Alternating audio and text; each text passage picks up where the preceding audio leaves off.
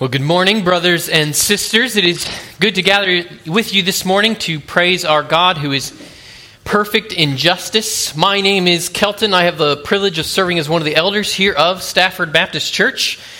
If I haven't had the, the pleasure of meeting you yet, I'd invite you to, to stick around afterwards, hang out, get to know us after our service ends.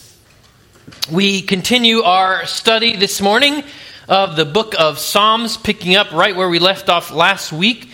So, if you would, please open with me in your Bibles to the 109th Psalm, Psalm 109. You can find that psalm on page 508 of the Bibles provided for you there in the pew rack, page 508.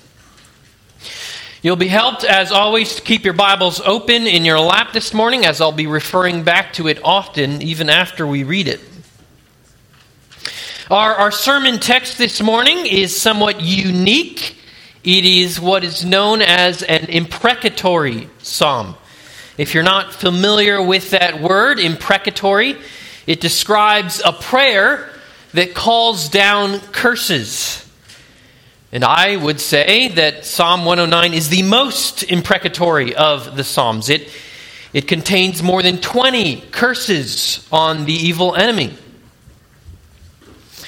One of history's greatest preachers, Charles Spurgeon, felt the weight of this psalm. He wrote, commenting on it Truly, this is one of the hard places of Scripture, a passage which the soul trembles to read. Yet, as it is a psalm unto God and given by inspiration, it is not ours to sit in judgment upon it, but to bow our ear to what the Lord, sorry, what God the Lord would speak to us therein. So, brothers and sisters, we have one of the hard places of Scripture before us today. But Spurgeon reminds us that every word is given by God's inspiration and is profitable. It's for our training in righteousness. Our commitment as a church is to receive the whole counsel of God, even in its hard places. So we come this morning to Psalm 109 How to Pray When Evil Attacks. Psalm 109 How to Pray When Evil Attacks. Evil is a present reality. I need to only mention the names of Highland Park, of Uvalde, of Buffalo, names that that only two months ago would have been very different, would have very different significance to us. I need only mention the date, September 11th. However misguided the perpetrators might have been, we must describe their actions as evil. Or, or maybe when you think of evil, your stories are more personal. When you think of the reality of evil, you don't have to think of what's happened out there but what's happened to you, what you've suffered, or what those closest to you have experienced. Evil has attacked home. And evil, whether out there or at home, has the ability to profoundly shape those who suffer from it. Many don't survive. Those who do undergo a permanent transformation. We don't come out of the experience of evil the same people that went into it. Some might fall into despair, hope, another of the casualties of evil.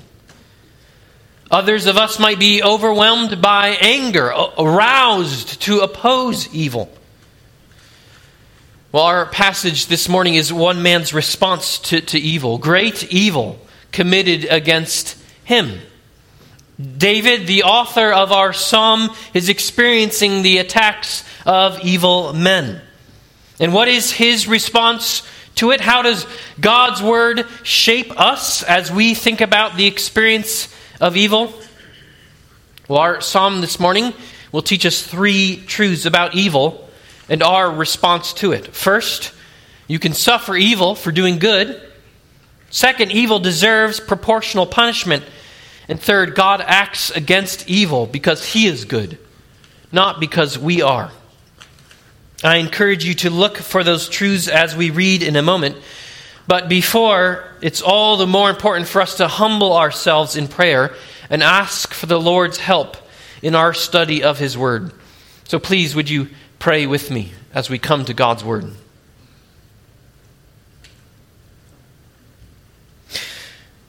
O God of our praise, we ask you to be not silent. Lord, as we come to your word, that you would speak to us. Lord, we confess that we are poor and needy. Lord, poor and needy in the face of evil, unable to stop, unable to save. Lord, we pray this morning as we read your word that you would vindicate your own holiness, your own hatred of evil. Not only your ev- the evil out there, but even the evil in our hearts. So, Father, we pray that you would open our ears, that you would speak, for your servants listen. It's in Christ's name that we pray. Amen. Well, read with me the imprecatory prayer of David in Psalm 109. Hear the word of God. To the choir master, a psalm of David. Be not silent, O God of my praise. For wicked and deceitful mouths are opened against me, speaking against me with lying tongues. They encircle me with words of hate and attack me without cause. In return for my love, they accuse me, but I give myself to prayer. So they reward me evil for good and hatred for my love. Appoint a wicked man against him. Let an accuser stand at his right hand. When he is tried, let him come forth guilty. Let his prayer be counted as sin. May his days be few. May another take his office. May his children be fatherless and his wife a widow. May his children wander about and beg, seeking food far from the ruins they inhabit. May the creditor seize all that he has. May strangers plunder the fruits of his toil. Let there be none to extend kindness to him, nor any to pity him, his fatherless children. May his posterity be cut off. May his name be blotted out in the second generation. May the iniquity of his fathers be remembered before the Lord, and let not the sins of his mother be blotted out. Let them be before the Lord continually, that he may cut off the memory of them from the earth. For he did not remember to show kindness, but pursued the poor and needy and the brokenhearted to put them to death. He loved to curse. Let curses come upon him. He did not delight in blessing. May it be far from him. He clothed himself with cursing as his coat. May it soak into his body like water, like oil into his bones. May it be like a garment that he wraps around him, like a belt that he puts on every day. May this be the reward of my accusers from the Lord, of those who speak evil against my life. But you, O God my Lord, deal on my behalf for your name's sake. Because your steadfast love is good, deliver me. For I am poor and needy, and my heart is stricken within me. I am gone like a shadow at evening. I'm shaken off like a locust. My knees are weak through fasting. My body has become gaunt with no fat. I am, I am an object of scorn to my accusers. When they see me, they wag their heads. Help me, O Lord my God. Save me according to your steadfast love. Let them know that this is your hand. You, O Lord, have done it. Let them curse, but you will bless. They arise and are put to shame, but your servant will be glad. May my accusers be clothed with dishonor. May they be wrapped in their own shame as in a cloak. With my mouth I will give great thanks to the Lord. I will praise him in the midst of the throng, for he stands at the right hand of the needy one to save him from those who condemn his soul to death. The word of the Lord. What is the message of this song in one condensed thought? Well, it might be this our main idea today wait for the Lord's righteous judgment on evil enemies. Wait for the Lord's righteous judgment on evil enemies. This psalm, once the, the private prayer of the King David, was, was penned into a song for public worship. That, that all of Israel and, and we too this morning might learn how to respond when evil attacks. Its message, one last time wait for the Lord's righteous judgment on evil enemies. We are going to study this psalm by looking at three truths it teaches about evil. Three truths about evil. First, you can suffer evil for doing good. That in the first five verses, you can suffer evil for doing good.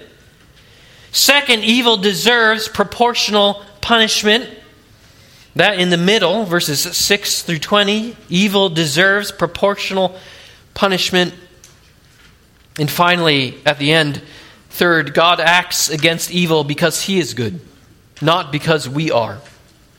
God acts against evil because he is good, not because we are. Three truths about evil this morning, saints. You can suffer evil for doing good, evil deserves proportional punishment, and God acts against evil because he is good, not because we are. We'll conclude after those three truths with two helps in the face of evil.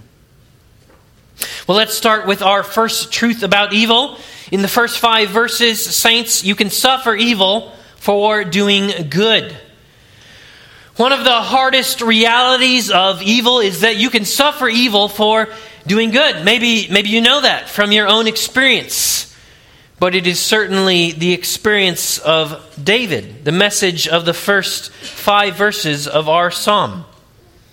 You can see that, that David is the author of this psalm there in the superscription, the little note at the top of the psalm. It's important for us to note that David is the author for a number of reasons, but, but first because we know that David was not a vindictive man. Certainly, David was a sinner, but he is also called a, man after God's own heart. These are, these are not the ravings of a man of malice. But these aren't just the words of David, as the superscription says. When Peter quotes this psalm in Acts 1, he says that the Holy Spirit spoke by the mouth of David. So, David here in this psalm speaks inspired scripture for us to hear the voice of God. And, and, the voice of God is, is, in fact, what David is after. In verse 1, his request Be not silent, O God of my praise. You know, when, when God speaks, it's as good as done. God created everything by his word. A word from God is all a believer needs. And this text this morning is, saints, a word from God for us, inspired by the Spirit. So I would encourage you here at the start to be ready to hear its truth and take heart as he speaks. David, though, is experiencing God's silence.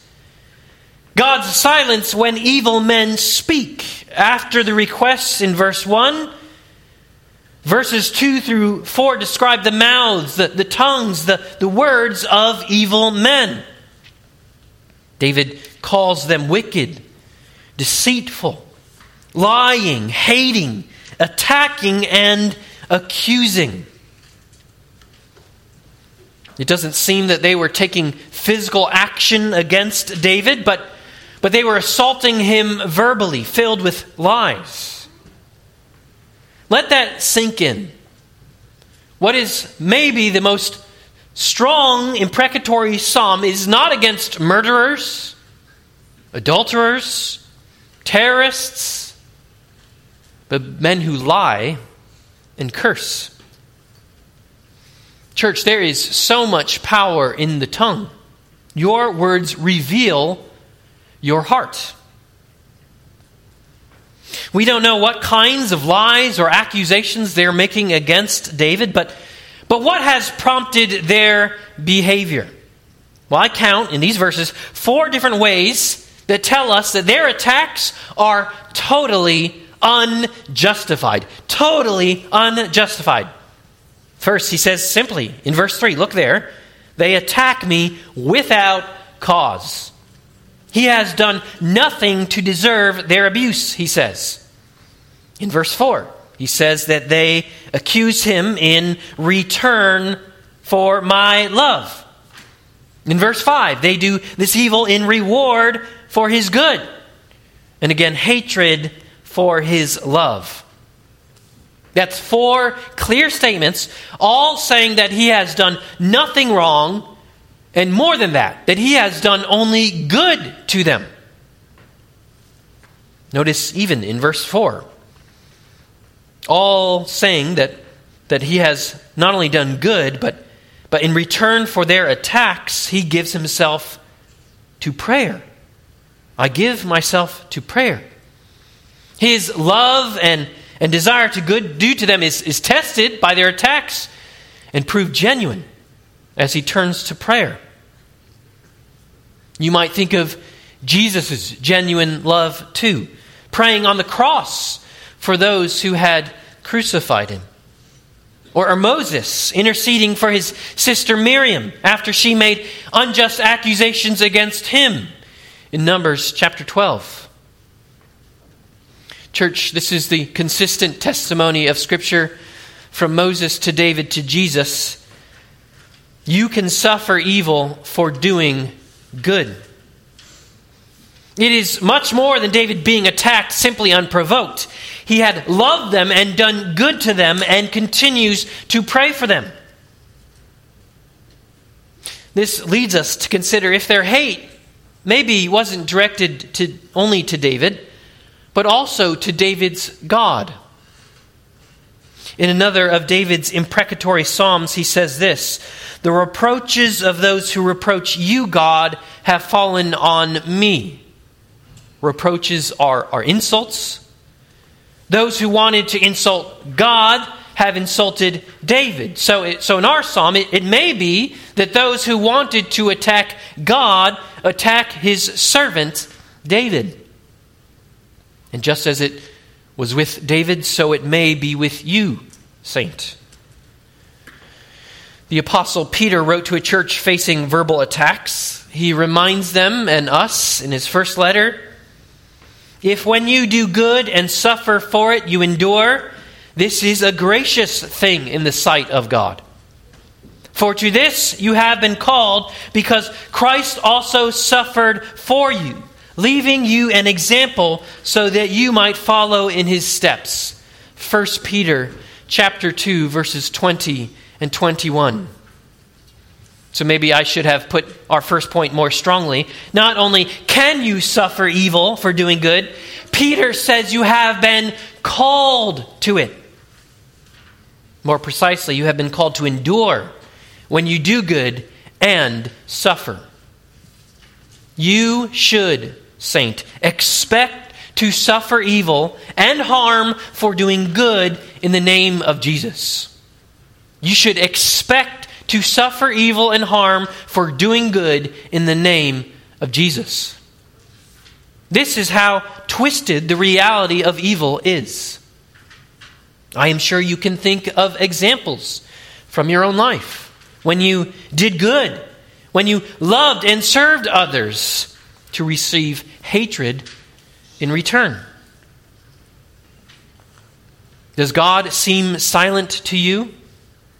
That lies and deceit swirl while God does nothing?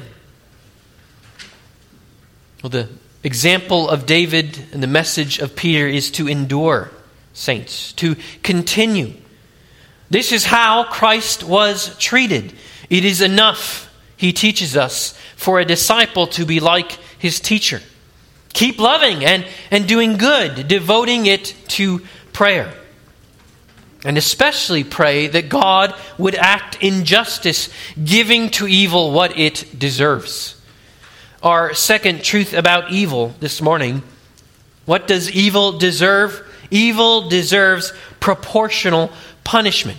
Evil deserves proportional punishment. That in verses 6 through 20. You might feel, as, as I did, as we read some of these verses, that we need all of our faith and humility to accept them as the voice of inspired Scripture. This section includes well over 20 imprecations, 20 curses, invoking supernatural power to inflict punishment. Some of them are very hard to read.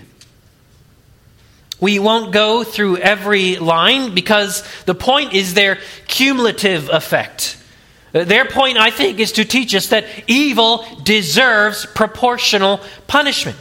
This is a call for God to act in justice. You can notice it from the very start. Look at me. Look with me at verse 6 again. Verse 6. David calls on God to appoint a wicked man against him. That's verse 6. The image in verse 7 is, is a court. He is being tried and obviously being found guilty.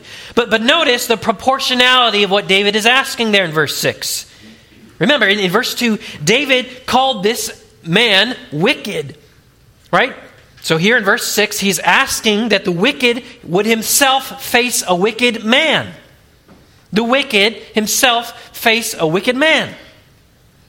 Or maybe this three times in this psalm, Paul, or sorry, David calls this opponent an accuser.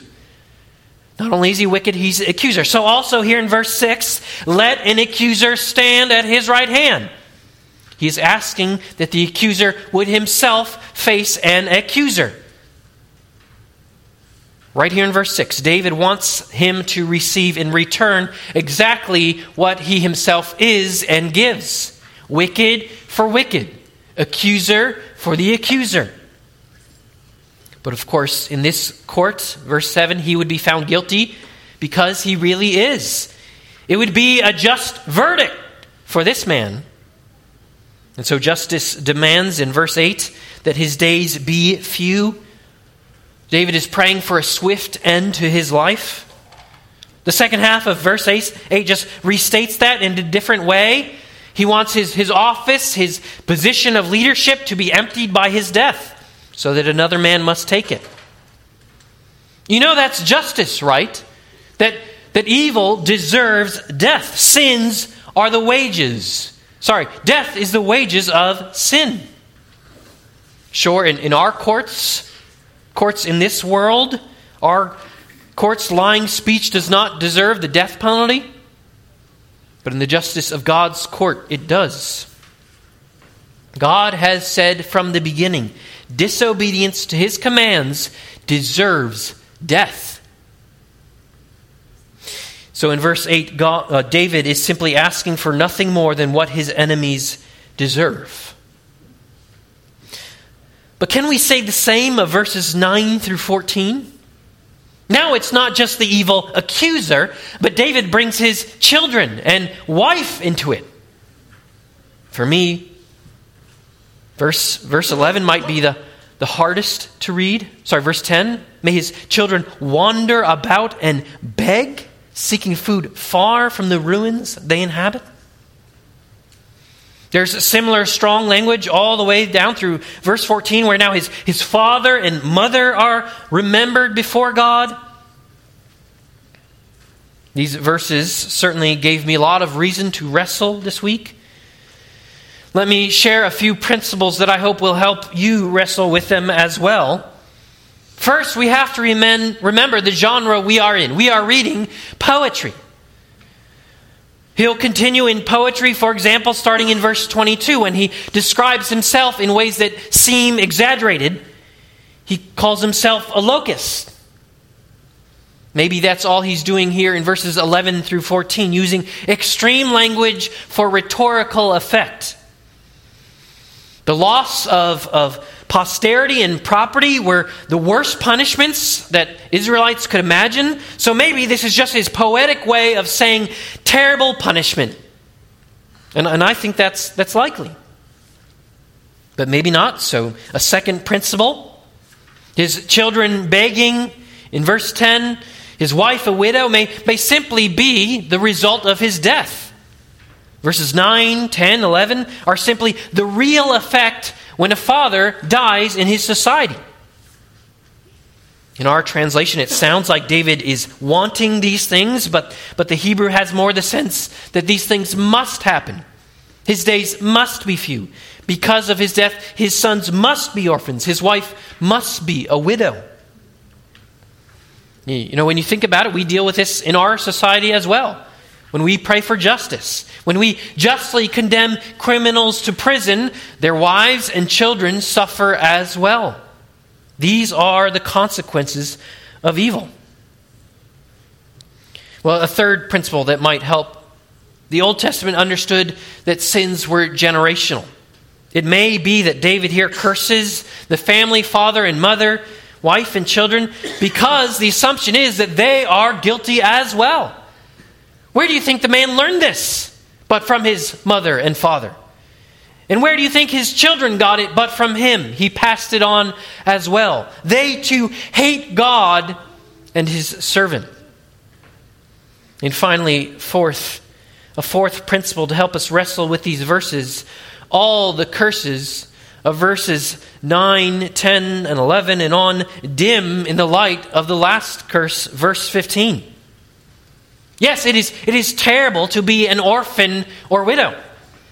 But decades of suffering poverty are nothing compared to verse 15. His final plea is for their sins to be continually be before the Lord. He is asking the holy and eternal God to never lose sight of their offenses against God, not David. What had been temporal curses now extend into eternity forever, not just an orphan and widow for years. But he is praying that they experience the full wrath of God's justice, not only for this age, but for all time.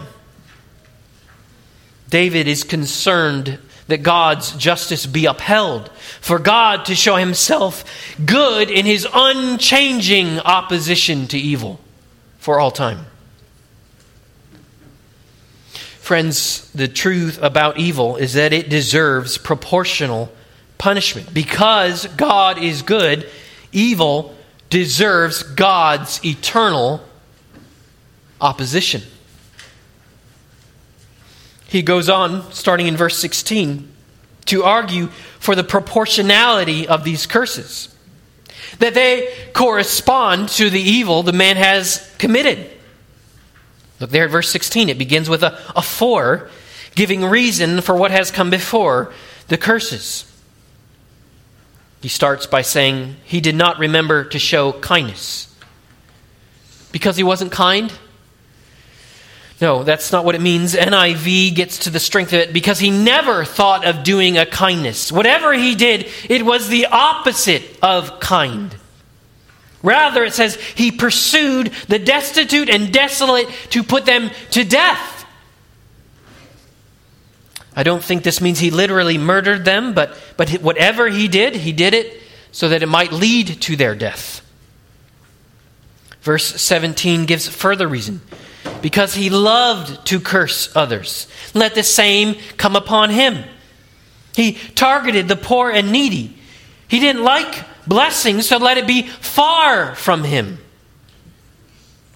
Verses 18 and 19 show that the wicked man cursed so regularly that it could be described as literally his clothes.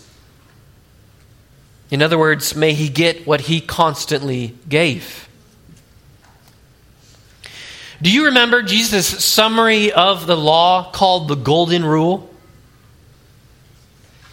Matthew 7:12 So whatever you wish that others would do to you do also to them for this is the law and the prophets. Whatever you wish that others would do to you do also to them for this is the law and prophets. Do you see the justice then in what David prays? Whatever you wish others would do to you, do also to them. Apply that to his enemy. He is a wicked accuser. This man has done no kindness, only cursed. So, if this is what he has done to others, what does it mean should be done to him?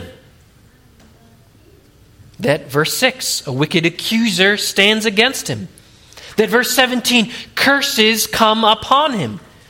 David's prayer here in Psalm 109 is an application of the golden rule evil deserves proportional punishment.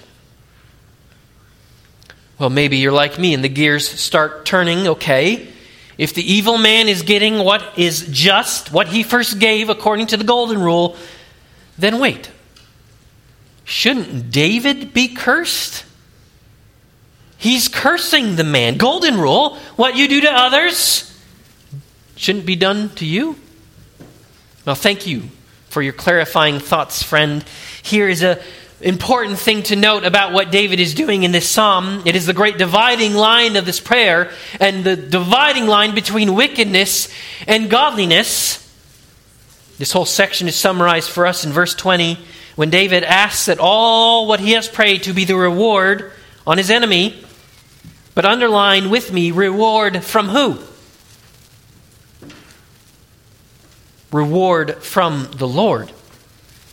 This psalm is not a pledge of what David would himself do. Even though he is king and has the highest authority in the kingdom, this is not his prerogative. David in Psalm 109 is most emphatically not cursing his enemy. He is not motivated by personal vengeance or petty anger. No, verse 4, he turns to prayer and asks God to act. You do this, Lord. Abraham prayed in Genesis 18 before God rained down fire from heaven on wicked men and their wives and children. Will not the judge of all the earth do what is just? Will not the judge of all the earth do what is just? So David too tur- turns to that just judge and calls on him to act. Not what I will, but what you will. And so, whatever God does in answer to this prayer, the judge of all the earth will do what is just. So far from cursing the man, how is David treating his enemies?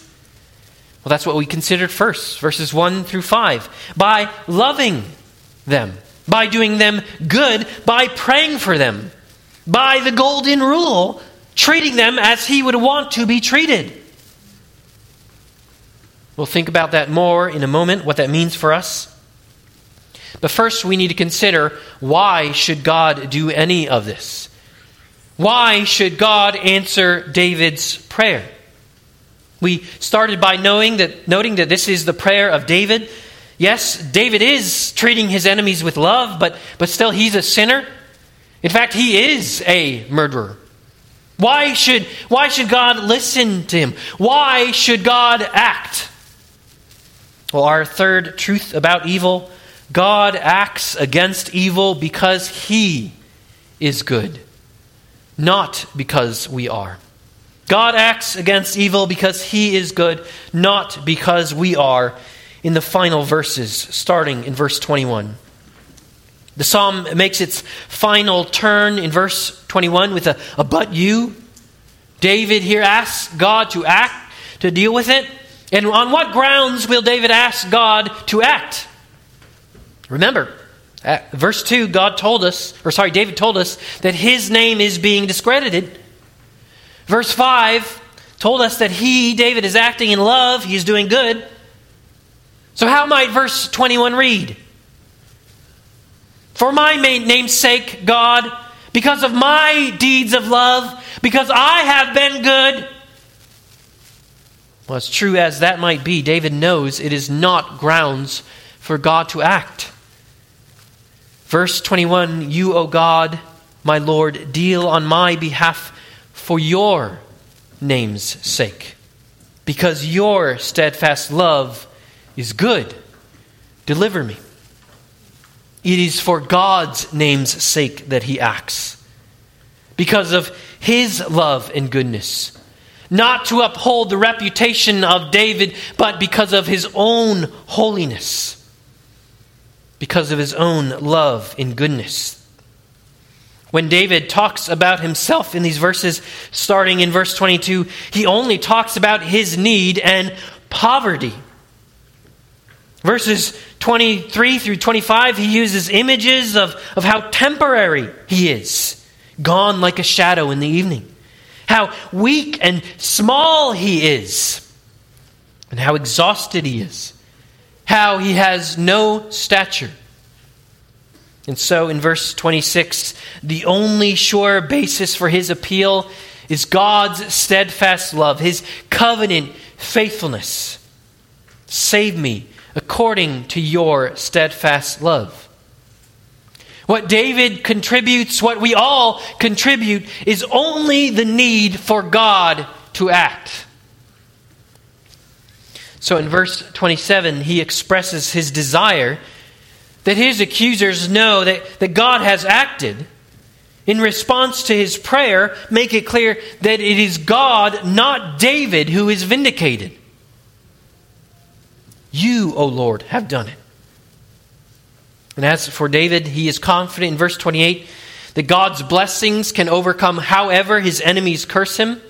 So his future gladness is secure. And with that security, even when God is silent, David will speak up with praise and thanks while he waits. The, the psalm closes in verses 30 and 31 with, with David's mouth now open giving testimony to the people that God is indeed the God of his praise, right where he started. These verses are a fitting end to be sung by the congregation as David's private prayer is now a hymn for all the people. So we too now sing with confidence in the fact that God saves the needy. And our prayer will be heard. He will act as just judge. So we pray and wait while doing good. Those are our three truths, brothers and sisters, of evil. How then should we respond when we face evil? We'll summarize, summarize it with two helps in the face of evil. Two helps this morning in the face of evil. First, pray and wait while doing good. Our first help pray and wait while doing good. I think you can summarize this psalm into three duties seen in that sentence pray and wait while doing good. You know, Jesus instructs us not to hate our enemies, but to pray for them. Matthew 5:44 he says, "I say to you, love your enemies and pray for those who persecute you." David in our psalm is an example of this. Verse 4 he loves his persecutors and prays for them. Christian, when, when you were God's enemy, he loved you. He was good to you. He did not write you off. When you deserved death and wrath, he gave you his beloved Son to rescue you. The frank truth is the only way anyone can love an enemy, like David does here, like Jesus calls on us to do, a slanderer, an attacker, even an assaulter, is first by receiving love from Christ. We love because he first loved us. And we endure in difficult love by being kept in the love of God.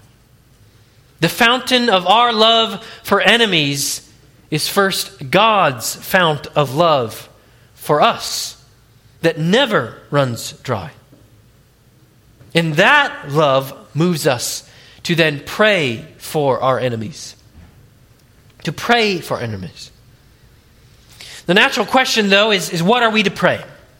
Can we pray curses like these on our enemies? Well, I would put it this way the followers of Jesus can and should pray for God's justice to be applied to the unrepentant wicked. Let me say that again. The followers of Jesus can and should pray for God's justice to be applied to the unrepentant wicked. What's the key word there?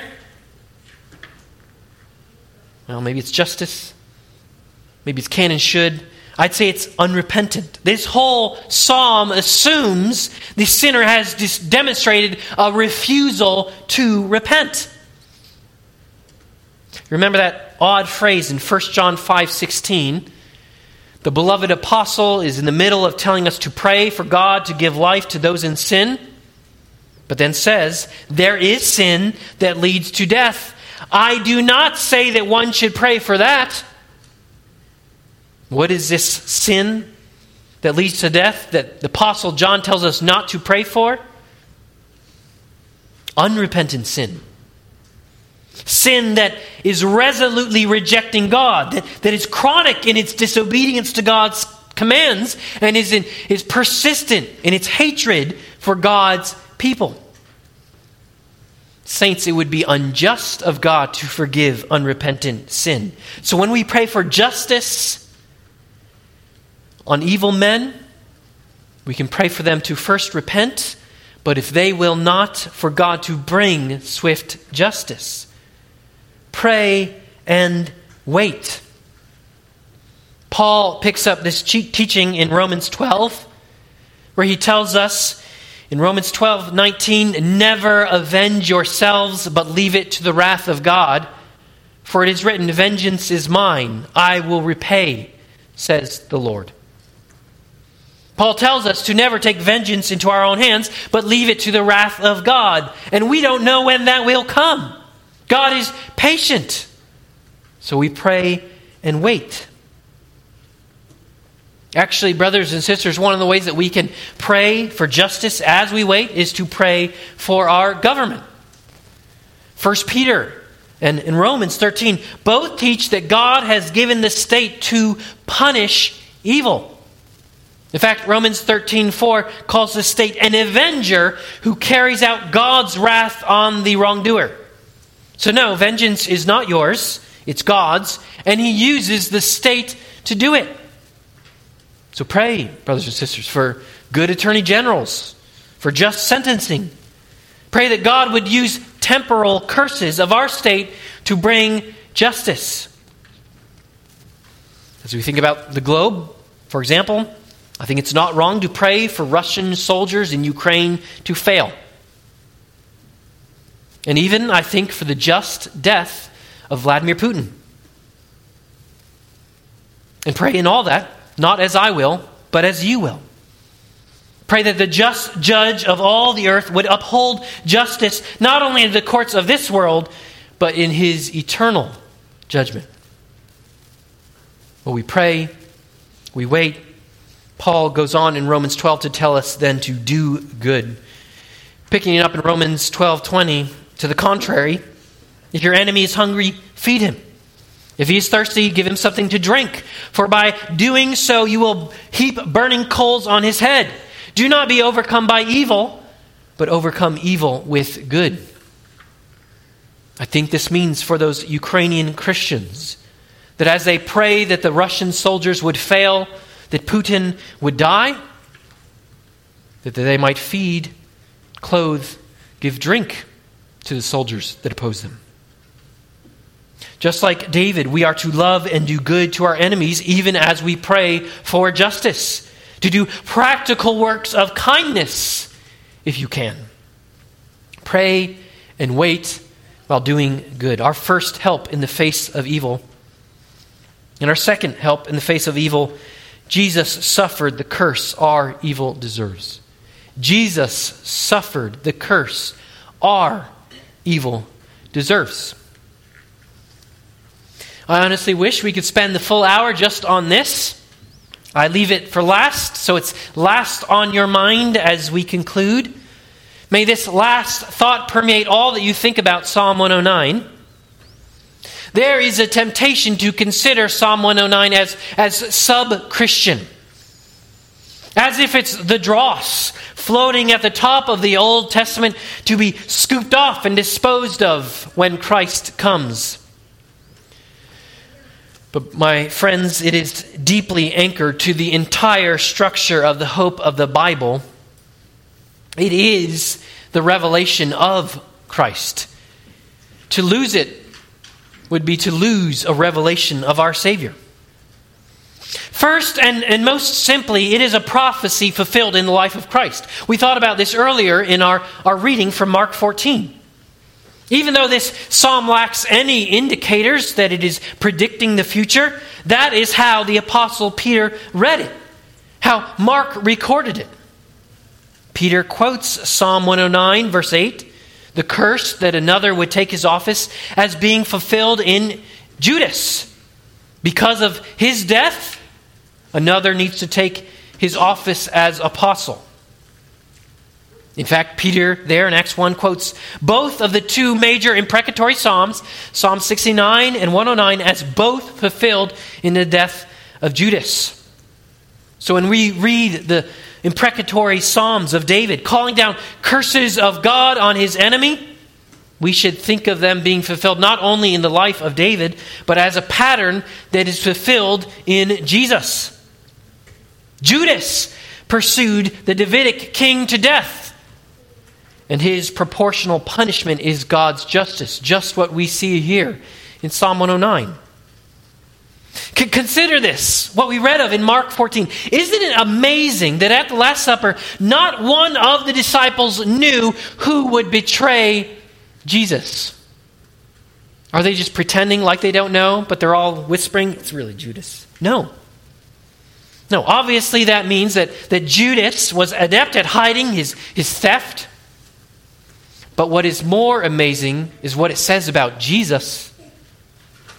Re- remember, John 6 64 tells us, For Jesus knew from the beginning who those were who did not believe and who it was who would betray him. His entire ministry, he knew how it would end with Judas.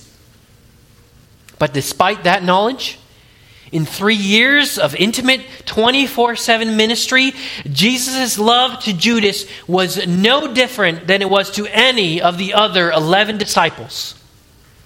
No disciple had any reason at all to suspect Judas based on how Jesus had treated him. They were dumbfounded when it turned out to be Judas. Truly, Psalm 109, verses 1 through 5, is fulfilled in Jesus, who was unfailing in his good, in his love, in his continual prayer for Judas. Even if Judas proved to be the unrepentant, wicked enemy of Jesus. Jesus tells of his cursed fate in Mark 14 21, what we read earlier.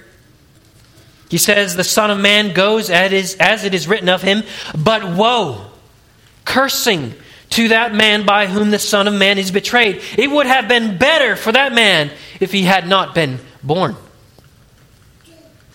Because God is just, his sin will be before the Lord continually.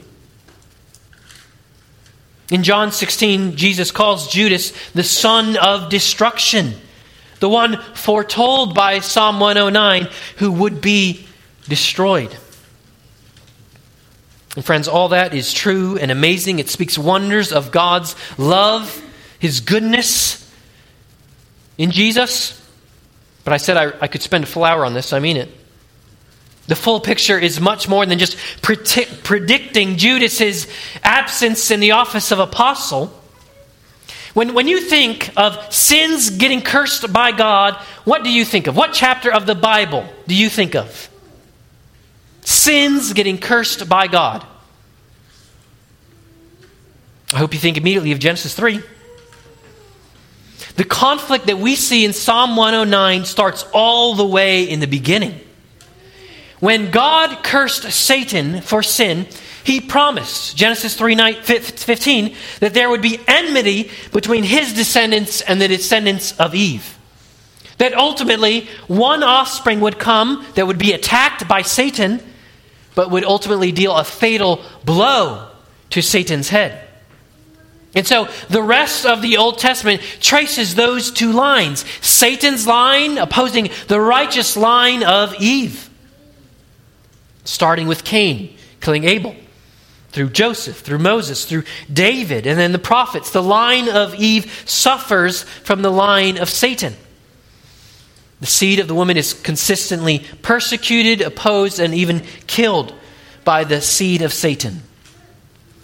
And do you know what the Hebrew word Satan means?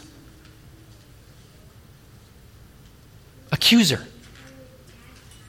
The word that shows up time and time in Psalm 119 opposed to the Davidic king, Satan, accuser, a little Satan, lying like their father opposed to the chosen line here in Psalm 109. This psalm is about so much more than simply Judas betraying Jesus. It is the whole story from beginning to end of Satan the accuser seeking to destroy the line of Eve now through the family of David. It's about the eternal hope started in Genesis 3:15 that God will stand at the right hand of the needy to save his soul from the eternal condemnation he deserves. Friends, we have to remember that all of us are guilty of the evil that deserves condemnation. The Russian novelist Alexander Solzhenitsyn puts it so well. If only it were so simple.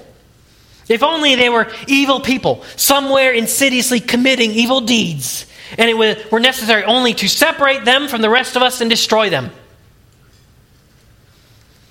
But the line dividing good and evil cuts through the heart of every human being. Satan, our accuser, wears curses as a garment. He calls out for us to receive the judgment that the evil of our hearts rightly deserve. Our sin deserves to be continually before the Lord, never blotted out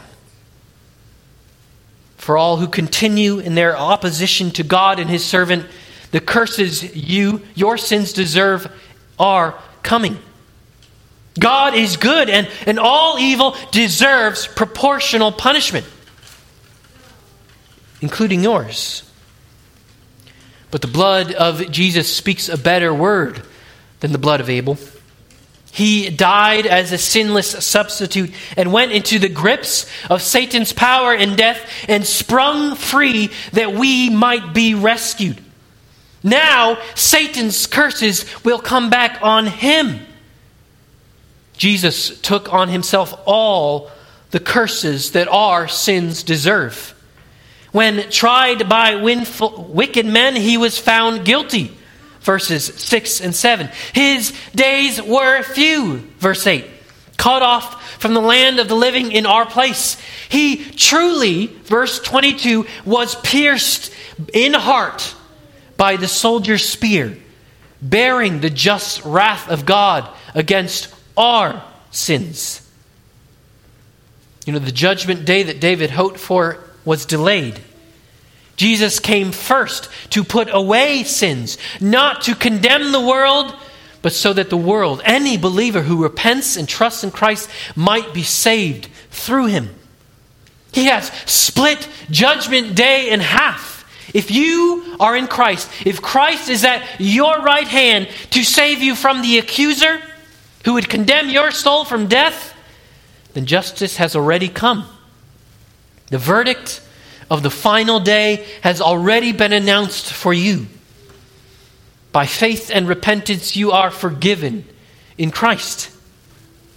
The eternal and ultimate justice that David hoped for is yet to come. And he will come again to judge the living and the dead. He will repay each person according to what he has done. So I ask where we began, how will you respond to evil? Will you despair? Will you take vengeance? Saints, the call of God's word with David and all the saints of God is to pray and wait while doing good, with confidence that Jesus suffered the curse that our evils deserve. With my mouth I will give great thanks to the Lord.